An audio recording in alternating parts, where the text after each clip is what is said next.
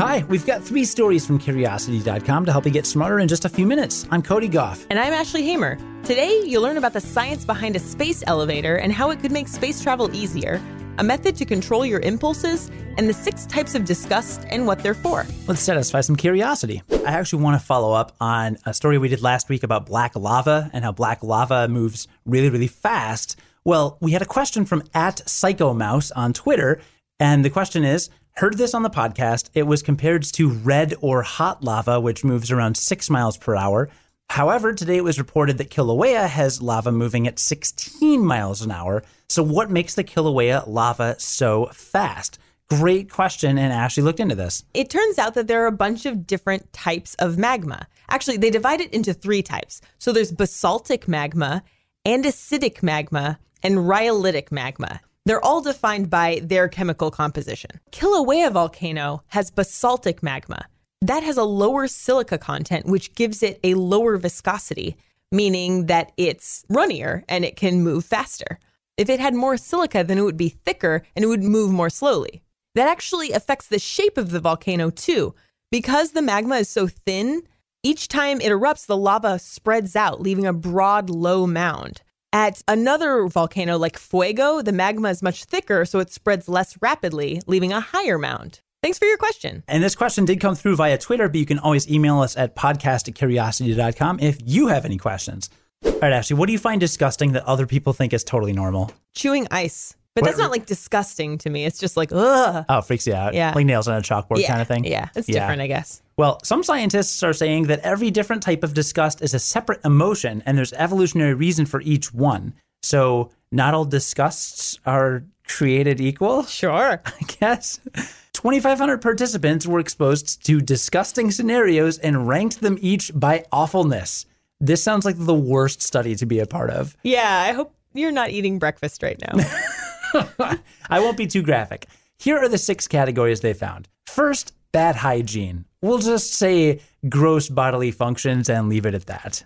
Some you can smell, some you can see. Second, creepy crawlies like insects and rats. that makes sense. Third, scandalous sex. It's hard to say if this one is more social or physiological, but sexual behavior in inappropriate settings was another high ranking source of disgust. Number four was skin diseases like visible lesions. Five was rotten food, because nobody likes that. And six was people with an atypical appearance. That ranged from people who might look homeless to people who have a marginalized body type. According to the study's authors, a lot of these sources of disgust can be tied to a clear source of life threatening disease and other hazards, like how rats and mosquitoes can carry deadly diseases, and signs of bad hygiene can be the first signs of an epidemic. But that last category of atypical appearance, that might come from a social stereotype or another upbringing. It's healthy to listen to your sense of disgust, but it's also good to understand where it's coming from. So, re examine why you're disgusted sometimes before you act on that disgust, and read more about all of this today on curiosity.com and on the Curiosity app for Android and iOS. Cody, do you remember Willy Wonka's glass elevator? How could I forget? Wasn't that cool? Just the idea that you could just go way, way, way up into the sky with this glass elevator and go anywhere you wanted. It was magic. They never made a. I never saw the movie if they ever made one. I don't know if they did. If uh, they did, I don't think many people watched it. I think they did. Wait, we should look it up. Okay. Charlie and the Glass. No, the original book has been filmed twice, but the Great Glass Elevator has never been adapted. Well, hear that, Hollywood? you got another movie idea, another adaptation. They love adaptations. They really do. What if we could actually build one and not like a glass elevator, but a space elevator, an elevator that goes to space? People are actually thinking about this. Because here's the thing it's really expensive to fly to outer space. A space elevator could cut those costs significantly. So here's the idea a space elevator would extend a very long cable from Earth's surface into space. You'd find its center of mass at geostationary orbit, or GEO, which is more than 22,000 miles up. That's high enough for satellites to match Earth's rotation. Vehicles could travel along the cable to transport people and cargo between Earth and space. We'd anchor the cable somewhere on the equator since hurricanes don't happen there and it lines up with GEO. But how do we keep the cable from falling back down to Earth? We'd need a counterbalance higher than GEO. One idea is for us to capture an asteroid to do the job. Below that, we'd have transfer stations and maybe have a habitation structure. And above that, the cable would keep going up, and that would help slingshot spacecraft out of orbit with just a fraction of the energy required on the planet's surface. So, what's stopping us? Well, lots of things, I think you can imagine. We don't know what we'd use to make the cables or what happens if it needs to be repaired. NASA actually ran a workshop in 1999 to try to figure that out. And Google was working on a space elevator project as recently as 2014, but that was abandoned. There's a new paper out of Johns Hopkins University that hasn't been peer reviewed yet, but it says that the key is in biology. The researchers say that if the material could heal itself, like a bone or a tendon can, then you could use weaker materials that could stand up to wind and weather conditions. And that's important because while carbon nanotubes would be a great option, we haven't been able to make any that are more than a half meter long, which, you know, you're going to have to really stretch that out to make an entire space elevator. Space elevators might not be here quite yet, but maybe someday we'll ride to the skies in a great glass elevator. You never know. Ashley, are you an impulsive person? No, at, like not at all. Like the opposite. Yeah. Really? Uh huh. Well, in case you are an impulsive person, today we've got a method for helping you control your impulses, and it's called the HALT method, as an H A L T, HALT.